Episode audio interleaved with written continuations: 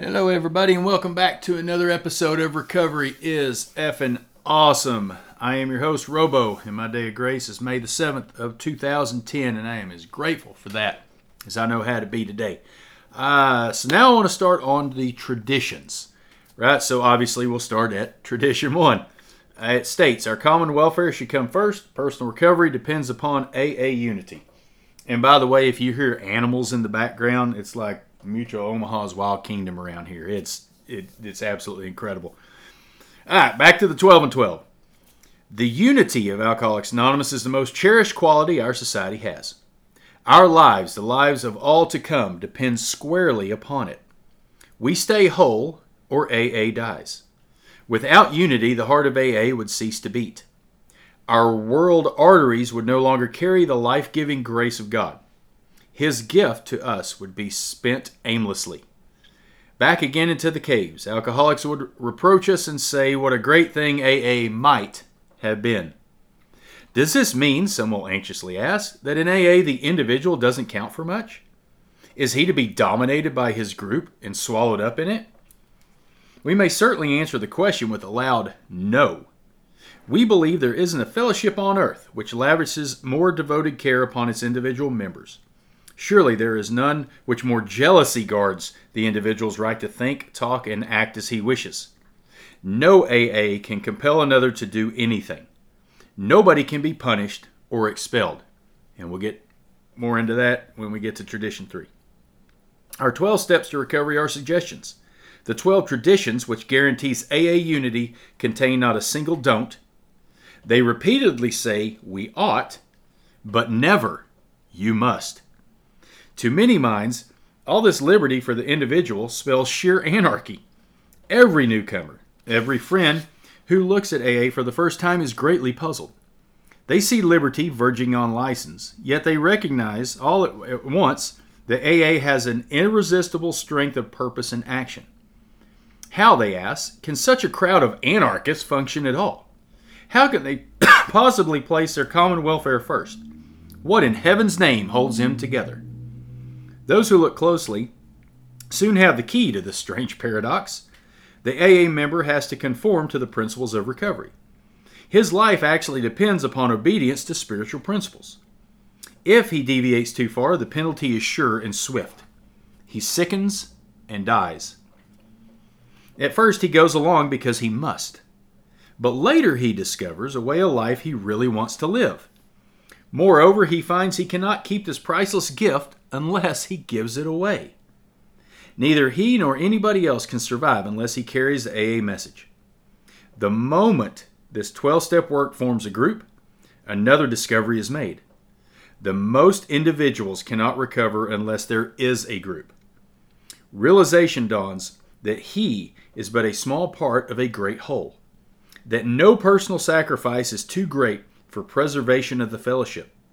He learns that the clamor of desires and ambitions within him must be silenced whenever these could damage the group. It becomes plain that the group must survive or the individual will not. So, at the outset, how best to live and work together as groups become the prime question. In the world about us, we saw personalities destroying whole peoples. The struggle for wealth, power, and prestige was tearing humanity apart as never before. If strong people were stalemated in the search for peace and harmony, what was to become of our erratic band of alcoholics?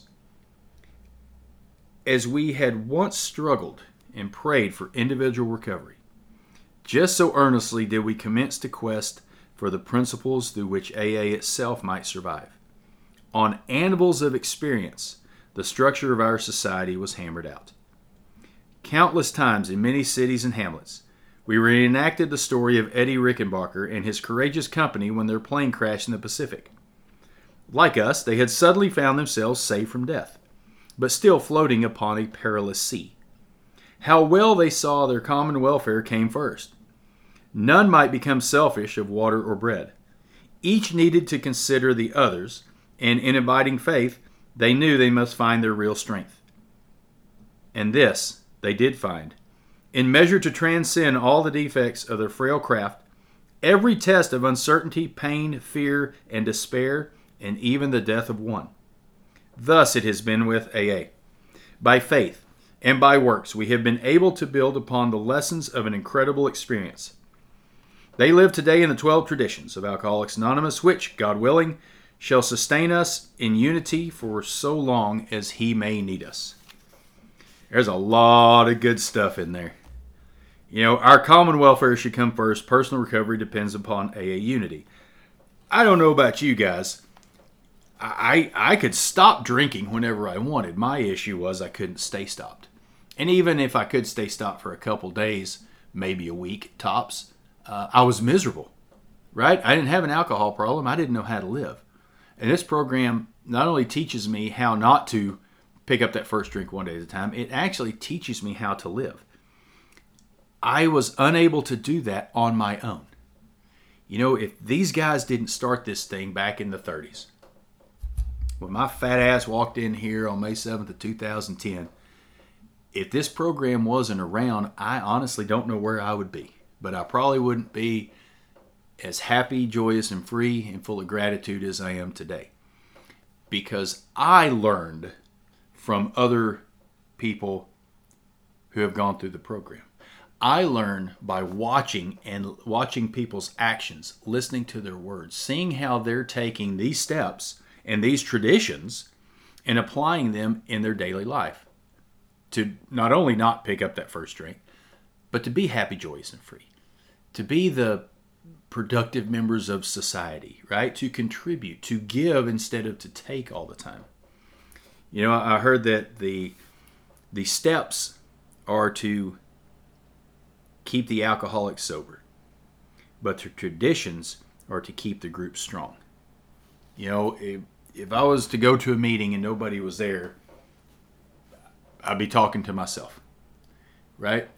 My job when I go to a meeting is to share my experience, strength, and hope and help the newcomer or help the alcoholic who still suffers. It doesn't have to be somebody new. You know, whether you got, you know, one day or, you know, 50 years, you know, life still happens. You know, things happen and we react in a different way. However, I don't act as irrationally as I did when I was newly sober as I do now. Um, do I still act irrationally at times? Absolutely. I'm human. Yeah, I'm an alcoholic, but I'm also human, right? Things piss me off. People get under my skin. People know what buttons to push. And and the issue is I let them I let them push them. You know, my reaction is what I can con- control. I can't control what other people say or do. I can't control traffic. If some jackwagon wants to whoop on in, front of me in traffic, you know, and it, you know, I have no control of that. But I can control if I give, you know, if I stick my arm out the window and tell him he's number one. You know what I'm saying? So the traditions help me be a small cog in the AA wheel, right? Uh, I don't, you know, I, I'm I'm I'm a big book nerd, as some of my friends call me, and and you know that's fine, whatever.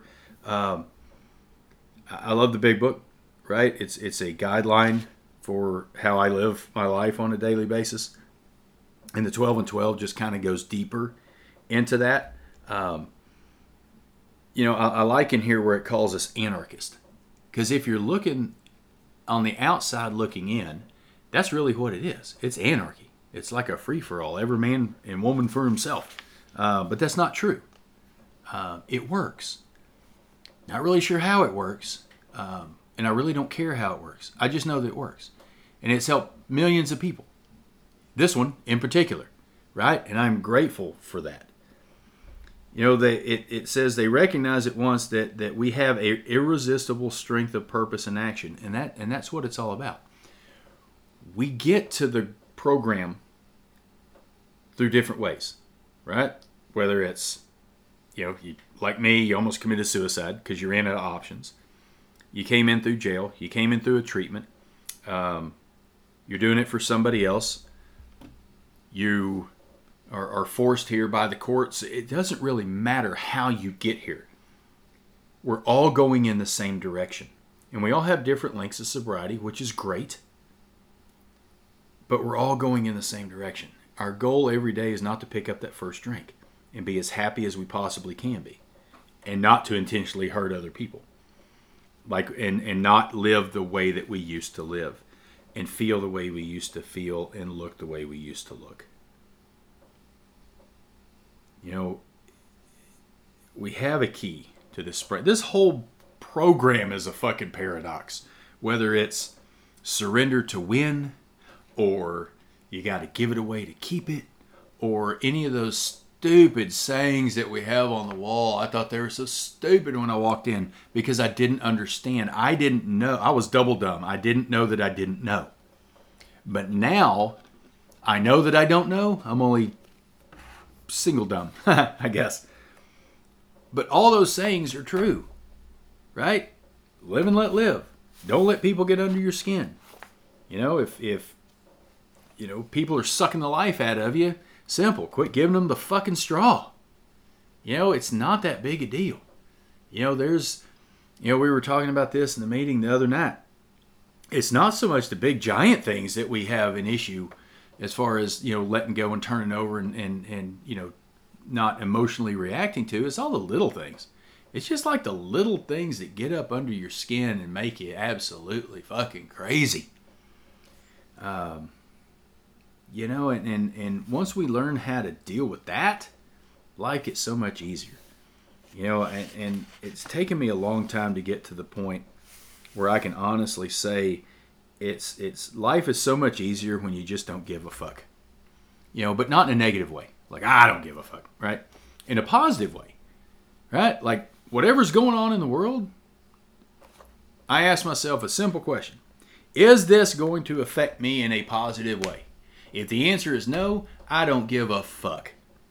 If the answer is yes, okay, let's look at it, analyze it. Can I do anything about it? If I can, then let's go do something about it. And if I can't, well, you know what? Just accept it and, you know, because it is what it is. And life is so much easier. And I have so much more serenity and peace when I live this way. You know, but I was taught all this in the rooms of AA.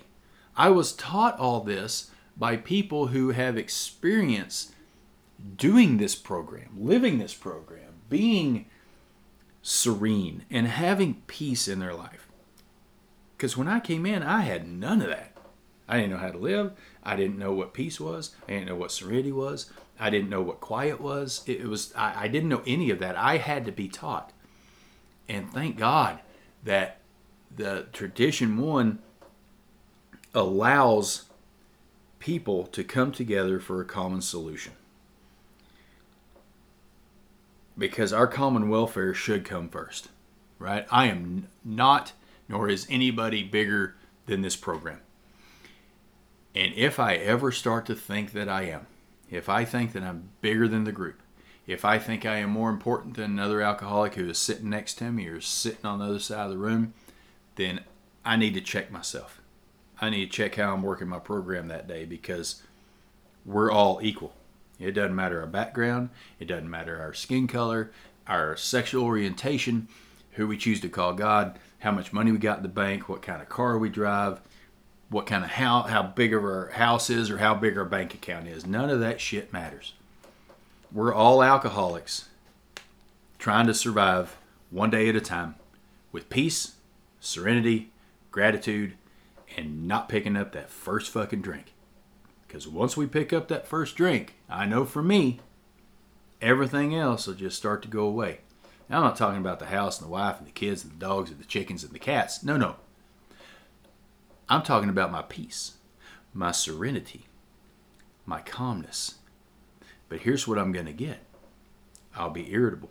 I'll be discontent. I will be rageful. I will be venomous. And I will attack everything instead of with gratitude, I'll attack everything with hatred and resentment and rage. Right? I'll skip the, the anger part. I go right past anger into full on rage and wrath because that's how I used to live. You know, today I make a conscious decision every morning not to live that way. But again, it goes back to tradition one because I had to be taught that. And I didn't read it in a book. I didn't you know, hear it from a, a, a cassette tape. or a CD or hear it on the iPad or the iTunes or whatever. I had to learn that from human beings sitting face to face in the rooms of Alcoholics Anonymous.